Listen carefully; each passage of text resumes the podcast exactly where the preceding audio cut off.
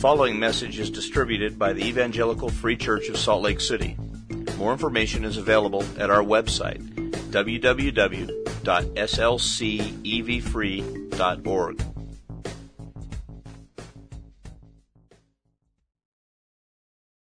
First off, I want to say thank you to everybody who's been praying for me and helping me out. Um, I always feel kind of awkward when people pray for, uh, I don't know, maybe Pastor Steve feels this way too, but when people pray for, for me as a pastor, um, I don't know why. I just do. And uh, I just want you to know I pray for you guys all the time. We don't announce that from the pulpit very often, but uh, especially my youth leaders and the teachers and uh, you know people around. I'm I'm constantly in prayer for you folks. I know my kids. I know you work with them, so you need all the prayer you can get. But um, I just want to thank you for those of you who've been helping me out by lifting me up in prayer as I've been preparing this sermon and uh, dealing with some just interesting stuff. It's been fun in a very sarcastic way to be in the office all by myself this past week. Uh, occasionally Rochelle was there helping me out, giving me someone to talk to for a few minutes here and there. Um, there's just a weirdness happening. Um, I mean, Heidi and Steve were gone for a funeral. Debbie was gone. Uh, friends of mine, just just some crazy stuff. Is it me? crazy stuff has been happening, and it's still happening today.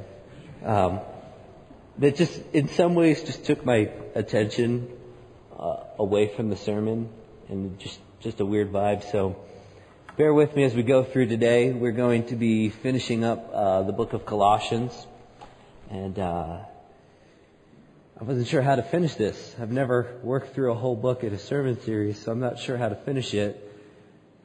So read the rest of the book. We're going to focus on the last little part. Um, it's, it's a book written by Paul to the church, and he's basically explaining that Christ is the full deity, contains the full deity of God. And he's rebuking this heresy that is occurring in the church where people are trying to bring some extra things to the gospel that are just distorting it completely. And then the last part of the book, he, he, it's Christian living, just how we as Christians should live our life, how we should interact with family members or, or just other uh, acquaintances that we have. And the last little part here of chapter 4, he continues with that and then sums it up. So my hope is that as we read this passage, as we, we move through our, our, the two observations that I have here, the two, the two points, that you will see God's authorship in your life. So we're going to pray, and then we'll just jump right into Colossians chapter 4, starting in verse 2. Dear Heavenly Father, you are our Father. You are the Father of all things because in you creation was formed. In you creation is sustained. Lord, I, I pray that as we go through this last section of Paul's epistle, that we can be attentive to what it is you're saying to us. Lord, please be with me and give me clear speech. Lord, that I can pray the prayer that Paul prays in our passage, that, that I would speak the way that you ought me speak. Lord, just that you will bless our time here. I pray these things in your Son's name. Amen. Colossians 4, starting in 2. Continue steadfast in prayer, being watchful in it with thanksgiving. At the same time, pray also for us that God may open to us a door for the word, for the word, to declare the mystery of Christ on account of which I am imprisoned, that I may make it clear which is how I ought to speak. Walk in wisdom towards outsiders, making the best of the time. Let your speech always be gracious, seasoned with salt, so that you may know how you ought to answer each person. Tychicus will tell you all about our activities. He is a beloved brother and faithful minister and, fellow servant in the Lord. I've sent him to you for this very purpose, that you may know how we are, and that he may encourage your hearts. And with him, Onesimus, our faithful and beloved brother, who is one of you, they will tell you everything that has taken place. Aristarchus, our fellow prisoner, greets you, and Mark, the cousin of Barnabas, concerning whom you have received instructions. If he comes to you, welcome him, and Jesus, who is called Justus. These are the only men of the circumcision among my fellow workers for the kingdom of God, and they have been a comfort to me. Epaphras, who is one of you, a servant of Christ Jesus, greets you, always struggling on your behalf in prayers that you may stand mature, fully assured in all the will of God. For I bear him witness that he has worked hard for you and for those in Laodicea and Hierapolis. Luke, the beloved physician, greets you, as does Demas. Give my greetings to the brothers at Laodicea and, and Nympha and also the church in her house. And when this letter has been read among you, have it also read to the church of the Laodiceans. And see that you read the letter from the Laodicea and say to Archippus, See that you fulfill the ministry that you have received from the Lord. I, Paul, write this greeting with my own hand. Remember my chains. Grace be with you.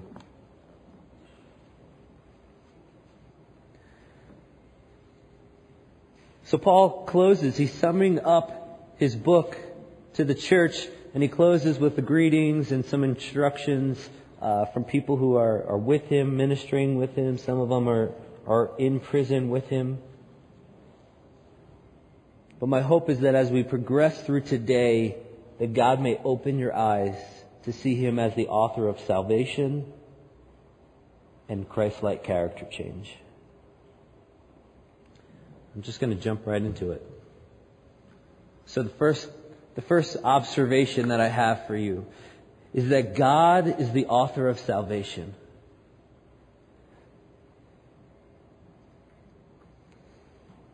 And as I was preparing for this, I was reading through here trying to figure out how exactly what to say and, and things were bumping around my head and and I had a conversation with a friend of mine. Um, I don't know if it's called a conversation really. We were talking on the internet. But uh, we're gonna we're gonna talk a little bit about that conversation a little bit later. But but as I was preparing for this, having this conversation, it just hit me. What what is Paul asking for in verse three? He he he's saying, pray for us. He's asking for prayer, but it's it's not just regular prayer like in passing, let me shoot one up there to God for Paul. He's saying petition for us. And, and the petition that he wants is, is to petition that we may have doors open for God's Word so that we can declare the mystery of Christ.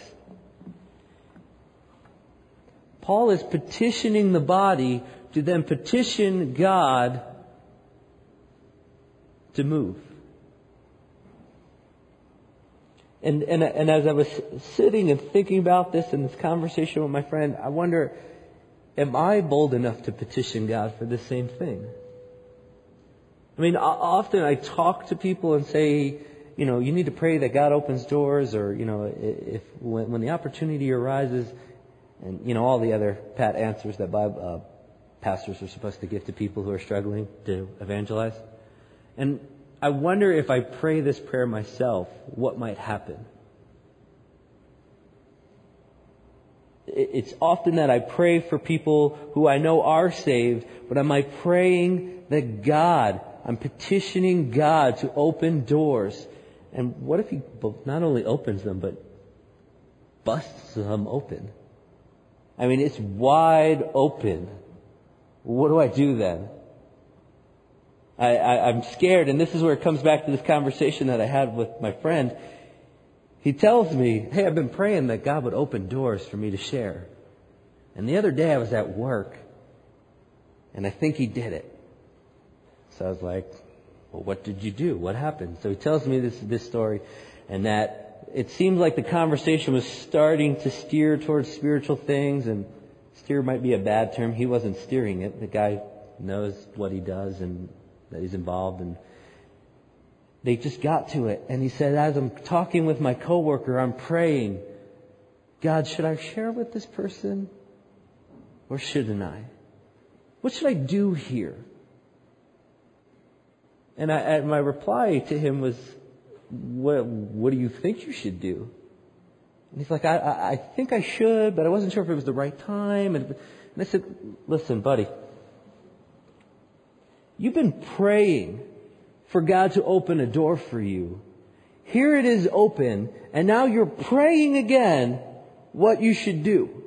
Like, what have you been praying? Like, how do you pray for doors to be open, and then when they're open, you're not sure whether you should walk through that door? And I think a lot of times we're, we're that, we're, we're like that. We, we pray for these opportunities, and when they, when they, when they present themselves, we don't want to walk through them. We're, we're not confident in our abilities. Or we're afraid we're going to mess everything up. And, and, and the question is, is why are you praying for something and not doing it when God has been faithful to that? We were talking about this a little bit in, in, in my uh, Sunday school class with my high schoolers and the middle schoolers, and you can't say, I want this, and don't have faith in God.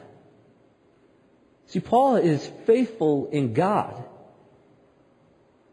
His faith's not in his own actions. That's why he's not saying, pray that I will open doors, pray that I will know what to say, pray that I can change lives. He's saying, pray for me that God will do these things. He continues through it. In verse 5, he says, for, he's, he's all of us to, to walk in wisdom towards outsiders, making the best use of time. And uh, one of the commentaries I was using to help prepare me, they said a more literal translation would be to walk in wisdom, snapping up every opportunity that comes. That changes it a lot, doesn't it? Making the most out of time compared to snapping up the opportunities. Um, I think of the carpe diem. My English teacher always had this you know, carpe diem, seize the day.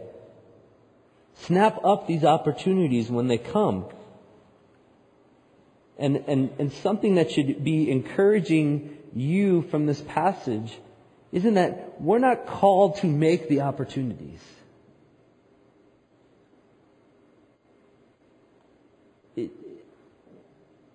People see through that. I mean, I've had conversations with people who are like, you start getting into your Christian sales pitch, and then the next thing you know, blah, there's the gospel. We're not called to, to distort things or to, to try to manipulate things. If I set this up, if I say this, if I say that, then this is going to happen. And I, and that never works. I don't know. It never worked for me. Like, when I say this, they never give the response that was in my textbook. And I found that if I just pray for opportunities and say, God, you're the one who's sovereign over all of these things. You're going to place that person right there. Something crazy happens because no longer, my stress isn't over how am I going to manipulate and make this opportunity happen. My only job is to just seize the opportunity. When it shows up, my job is just to grab hold of it and seize it.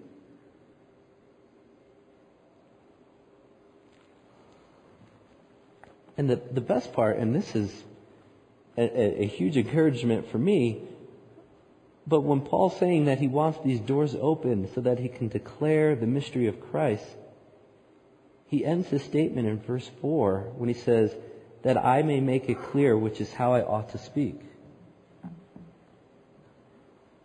I mean, he's the one speaking, but he's also praying that God will give him the words to speak. When I was willing to just say, look, God, you can use me. Put me there. I know you're going to give me the words. Put me over here talking to this person. I know you're going to, you're going to help me know what to say. Because God's over salvation. It's not, Kurt says these words, this person comes to know the Lord. I'm just a vessel used by God. That's all that I am.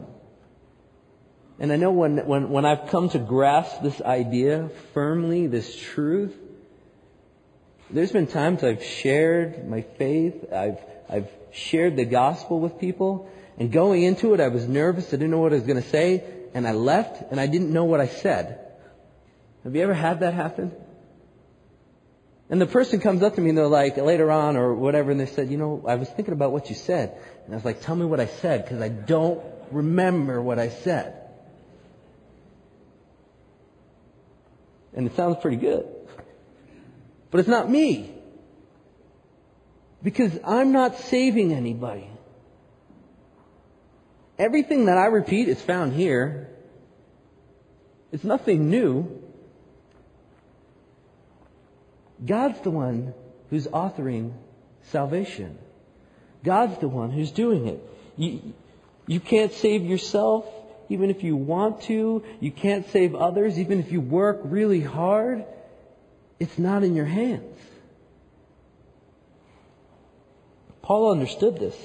This is why he's exhorting the church to intercede in prayer. This is why he models it. Pretty much read any letter written by Paul, but they didn't even have to go to another letter or something. They could just scroll back on the scroll. They didn't have pages. And, and it was there. He's modeling intercessory prayer. He's praying for them. He said, Hey, we've been praying that you will walk worthy before the Lord, that you will continue to grow in these things. He's saying that you can't do it. You already realize that salvation isn't from you.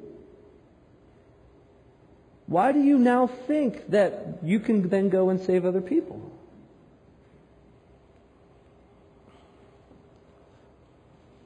The, the, the, thing that is also a challenge to me as I read this passage, here's Paul, who is not only himself, but going to the church and saying, I'm petitioning you to please, please petition God to open doors so that I can share the truth. I'm going to be honest with you. I don't pray that. I, I, I, I don't, I don't have a heart at times for the lost world. We, we, we went to this youth conference, and uh, there was a pastor, um, his name's Francis Chan, who was speaking at one of the sessions. And he was saying that it's been a long time since I cried for the lost world. So I used to do it all the time. And now I'm just too busy with church stuff and this and family and that. And, and it's been a long time. And that just struck me like right in the heart because when I was younger, when, when I was in high school, I went to a public school and, um, do you guys know what See You at the Pole is? Alright, there was three of us there. I had a school of 560 some odd kids. There was three of us there. And then I walk in and everybody's like, what were you doing out there? Alright? I wanted to reach out to these people. I prayed with my friends. I, you know, I actually had a What Would Jesus Do bracelet and my friend Kathy who had a locker next to me would ask me about that. And I sat there and, and talked with her and we, and, and you know what's interesting is this is in New York. Kathy was a Mormon. So that was my first taste of Mormonism. And I'm there talking with her and she's talking with me and any opportunity I had it. And I don't know what happened because about five years later that stopped.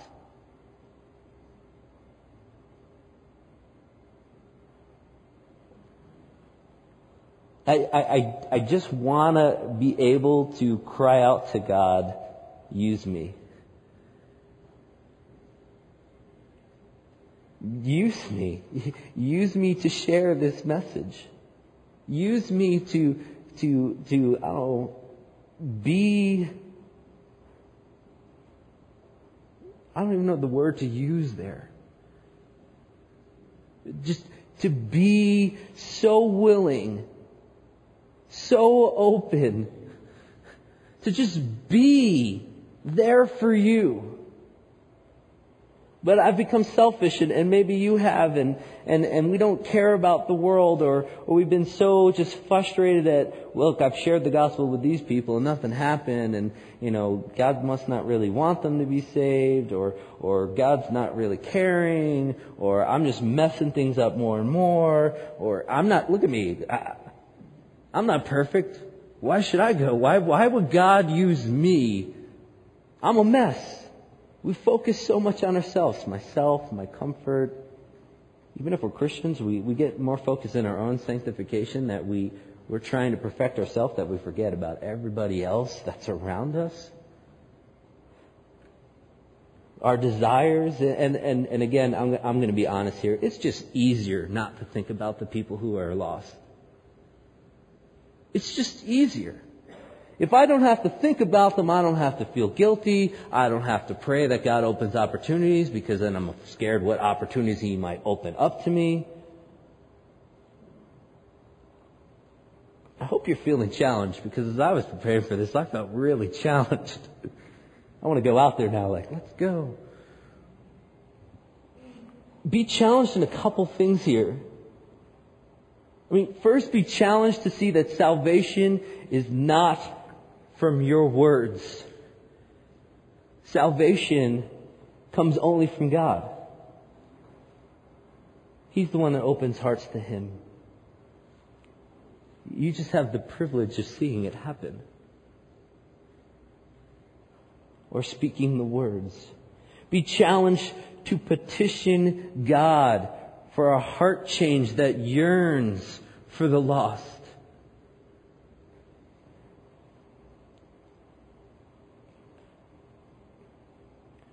Petition God to open doors, that He will change hearts, that He will draw people to Him. Be challenged to see that all of us sitting here, this building that we sit in, the programs that we do, that's not what draws people to God. The best thing that we as a church have to draw people to God is God. We, we forget that. We get so caught up with everything else. The greatest thing that I have to offer is the very one who's authoring salvation.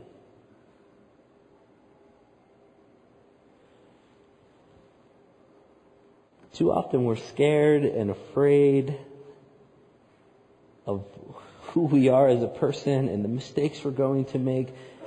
But the best part is that's exactly what God wants to point out through Paul in this epistle. He's saying, you can't do it. You can't open the door. You can't save someone from death. You can't bring redemption. There's no forgiveness found in Kirk Elman. You should be saying amen to that. Okay? There's no forgiveness found in me. It's God. He's saying, you can't do it, but I, the Father, will do it. I will open doors for my words, for my truth to go out. I will give you the words to speak. Trust me. That's what intercessory prayer is. That's what petitioning prayer is. It's a sign of our faith in God. Why would I petition somebody who can't do something. I'm not going to petition my three year old son to help me rip apart our deck, which we did the other day. He can't do it. So why would I, come on, Zion, you can do it this time. I mean, he has problems even holding a hammer and bringing it over to me, let alone trying to pull out some of the nails and stuff that we had to do. But until you see that God's the author of salvation, you're going to keep trying to save people yourself. Or yourself. But when you see that God's the author, God's the one who saves, then you can go to Him and say, You're God. I'm not. You will call your people to you. I'm just the megaphone you yelling through.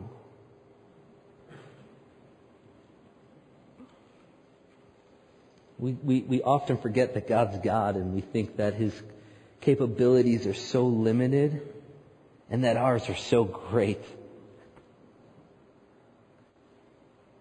All you need is a, a failure or, or, or, you know, someone who just looks at you weird and then all of a sudden you realize, wow, what, what was I thinking?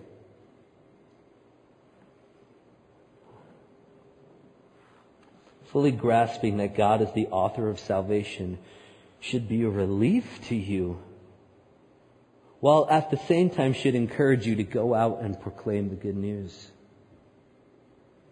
He's the one over all things. He's God. I should be able to trust Him. Even if I stumble and fall over every word I say, Am I going to limit God and say He can't use that?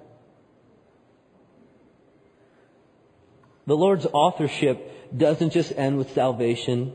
He continues to work within us until we're made perfect and glorified in heaven. All of us who are brothers and sisters of Christ are, are experiencing this changing process right now. God not only authors salvation, my second observation, God is the author of Christ-like character change.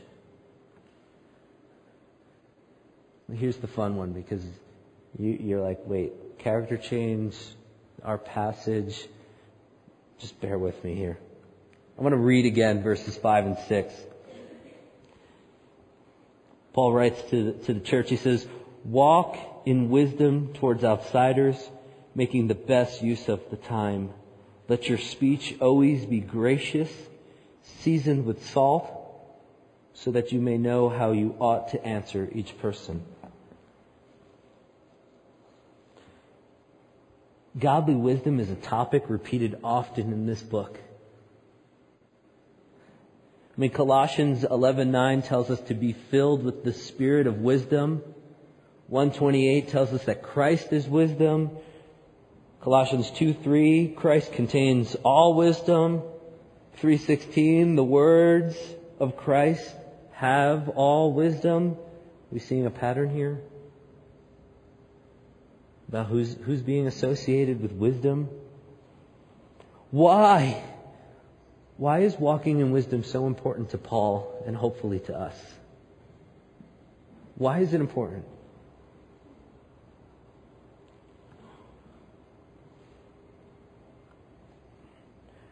Colossians 1.10 says, um, over here.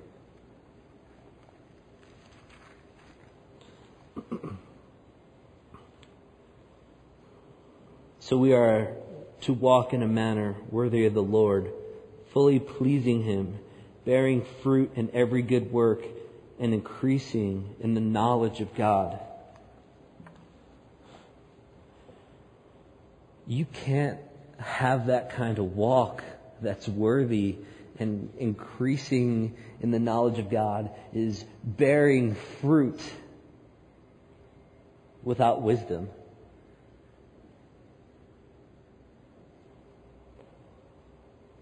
Paul echoes this, his, his own request about speaking clearly. He, he echoes it in verse 6 of, of, of chapter 4. He says, Let your speech be gracious and season with salt, that you may know how you're supposed to speak. Except now the focus isn't on him. He's asking that of the church, to the listeners. And right now you're listening. So hopefully you're seeing that his desire, Paul's desire, is that even our speech will come under the conformity of Christ. We're supposed to live in a way that God's name is never dishonored. And that no occasion of stumbling should be given that would prevent men and women from being saved. Now, if that doesn't freeze you in your tracks, I'm not really sure what will. I mean, there's tons of passages that that just challenge me because it's saying what I show has an effect on people. And, and verses 5 and 6 are so important to this because it's not just what you show, it's what you say. Now we all know that the saying, sticks and stones may break my bones, but names will never harm me. Well, sticks and stones may break your bones, but a cutting or nonchalant word of a Christian can be devastating. It's not only the, the content. I mean, you could say nice things, but the manner you say them in speaks volumes to your character. This is a verse, uh, passage a lot, a lot, of us know. First Peter, um, chapter three, verse fifteen. He says, "But in your hearts honor Christ the Lord as holy, always being prepared to make a defense to anyone who asks you the reason for the hope that you have. Here's the key part that I want to look at here. Yet do it with gentleness and respect, having a good conscience, so that when you are slandered, those who revile your good behavior in Christ may be put to shame. I'm not saying don't speak boldly about your faith here. I mean, Christ is a, is a great example of this. He, he didn't just talk about sunshine and rainbows and happy thoughts and unicorns or whatever you want to think of when you think of happy places. He didn't cower away from difficult situations that might make people uncomfortable. But being bold doesn't mean we throw away tact.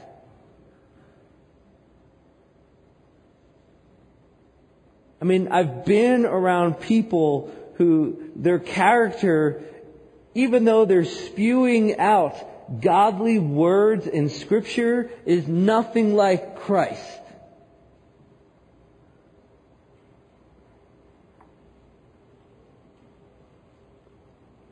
If, we were, if we're to speak like Christ, we must, we must be transformed to be like Christ. Give you an easy example for me. Jazz fans here? We got some? All right. I hate basketball. I hate it. I've made promises to myself a couple times that I, would never say those things. I, you know, I have some friends that are big basketball players and, and, and everything, and I always want to talk nice about it, and I'm going to be quiet, but and they're saying about, you know, this and, you know, or like, you know, the game came down to the last minute. Every basketball game comes down to the last minute, it seems. You know, like, but I, I wasn't going to say anything. But eventually it spills out because you see what? If, just because I'm quiet doesn't mean I all of a sudden don't have a problem with basketball. There's been no character change. So eventually when I speak, it's going to come out with the truth. For me, basketball is not a good sport. Wrestling is. And my, my, this is, this is my final statement on that. God is a wrestler. It's in the Bible. Look it up. Um, but the same is true with other things outside of the, outside of the basketball wrestling conflict, whatever that is. The same is true outside of that because unless my character has changed to be like Christ, I might talk all like I'm a Christian right here, standing here. But as soon as I go home, what's my speech like? Or when I hang out with friends in this situation or this setting, without character change, your speech will never be seasoned with salt. It won't be gracious. Because the character that's most important to me is me. It's not Christ. I, I, I might want to be like Christ when it's easy, when it's comfortable. I even justify at times when I speak up with boldness or cutting words or, or just rebuking someone because they're putting down my Savior, like God needs my defense. And I say, it's fine. It's in the Bible. It's fine. Jesus said this. Yeah, but did he say it that way? Are you saying it out of love or are you saying it as I'm right and you're wrong?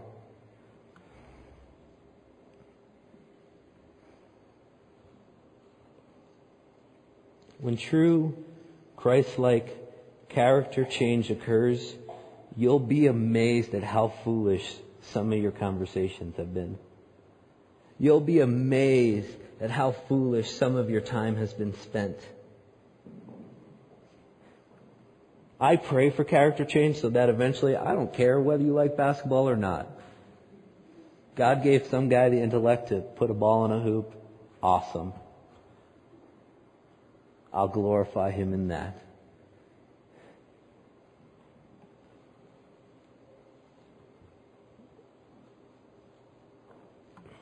We need to be careful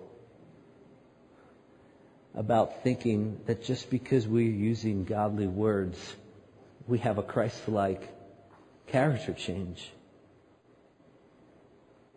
Step back for a minute, just, just a bigger look than just these, these couple of verses the Bible over and over again calls us to be imitators of Him.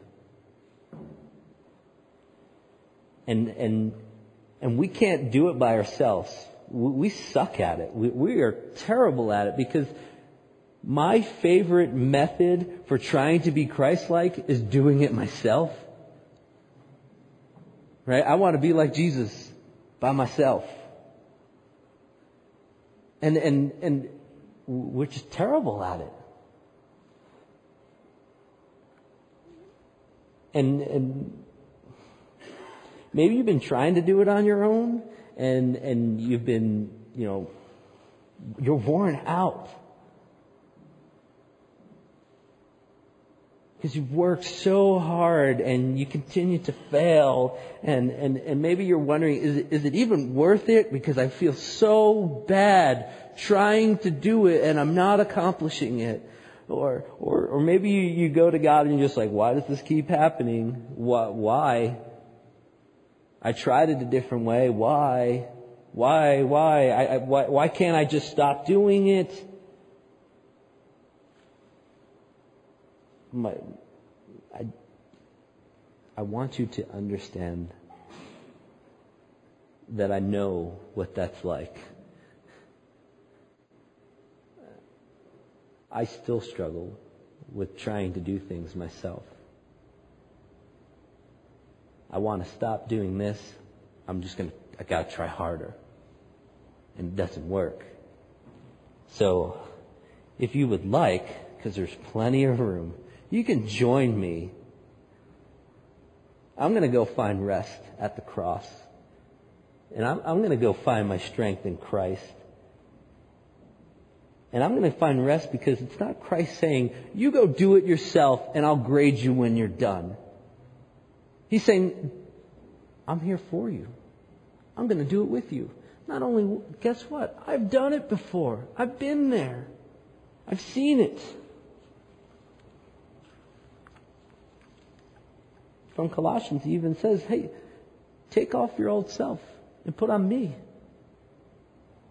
God is the author of Christ-like character change.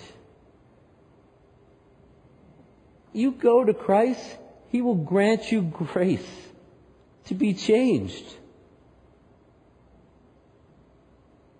If you're tired and worn out from trying to do it yourself, why do you continue to try to do it yourself the next time? I, I don't get it. But I, I understand it because I did it. I'm doing it.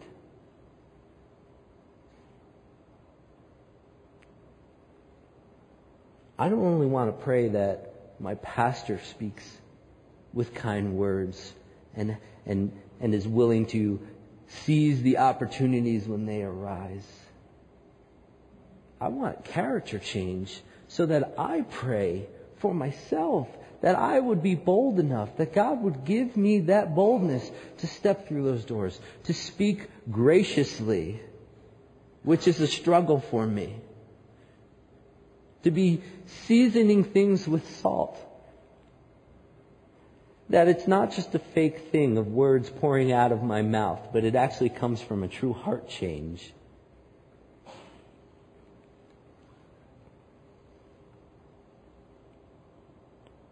Our speech will never truly be altered apart from character change.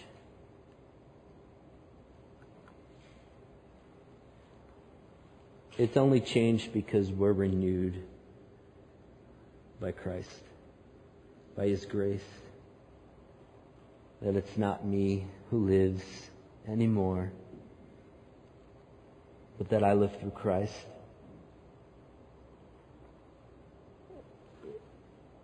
Paul closes out the letter with, with a bunch of names that I probably butchered as I was reading them.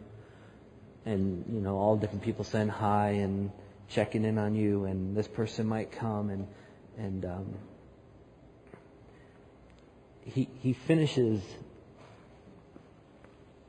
This isn't, it's a point, but I don't have it as a third thing. I, I just wanted to point this out. He finishes at the end of, of his book with uh, verse 16 of chapter 4, he says, And when this letter has been read among you, have it also read to the church of Laodicean. And see that you also read the letters from Laodicea. We, we don't have that letter from Laodicea. Um, I wish we did. But this is how God put together His scripture. But I think a key thing here is what's said in this is to be said to everybody here. And then we're supposed to take it and then say it to everybody in this other body of believers.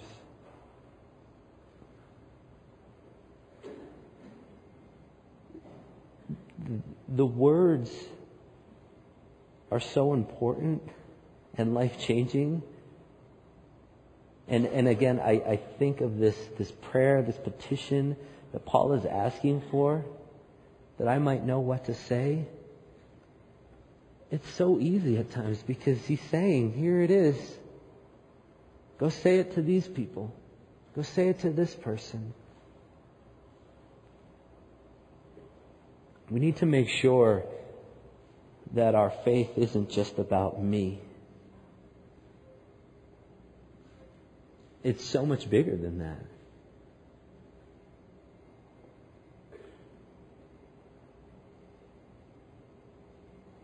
So this is this is how Paul ends his his book to the church at Colossus.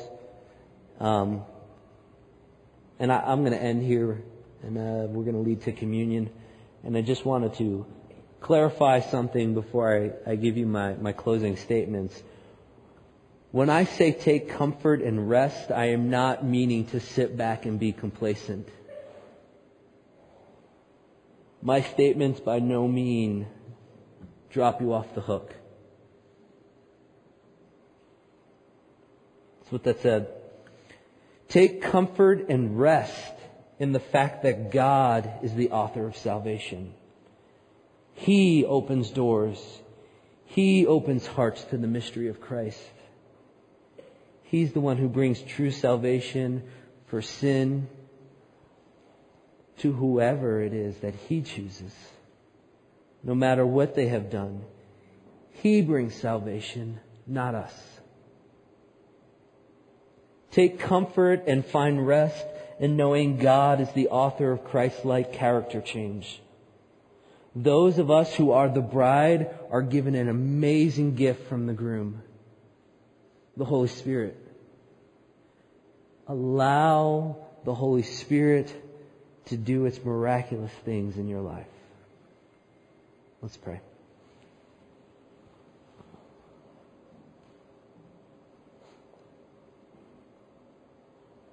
Lord God, I just, I thank you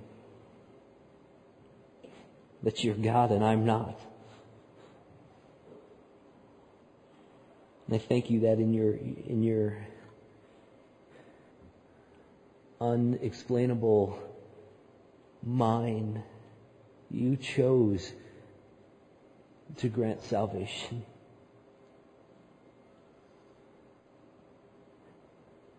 To us, we are undeserving.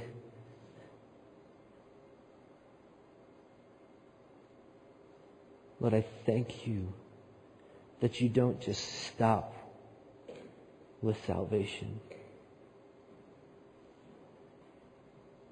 You continue to give and give and give. You give us your Son. You give us the Spirit. And through those things, we are sanctified. Through those things, Lord, you break off pieces of me and you replace them with your Son. Lord, help me to move past just the surface level of just trying to sound like a Christian and, and just saying the right words at the same time. But Lord, I pray that, that I can, I can go past that. And that I can come to you and say, I don't want a facade that looks Christ-like. I want a structure that is built on Christ. Lord, as we move to communion here, help us to focus on these things. You didn't send your son to die just so that we can be forgiven. That's so limiting his death. So much more was accomplished, started, on that cross. Lord, I pray that we don't diminish this. Lord, if, if we don't know you, or if we are struggling to be like you, help us to look past ourselves and cling to you as our hope, as our strength, as our comforter, as the one where true change happens. Lord, I pray these things in your Son Jesus' name. Amen.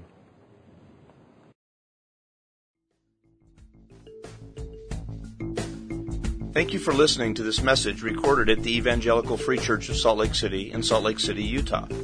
Feel free to make copies of this message to give to others, but please do not charge for those copies or alter the content in any way without permission.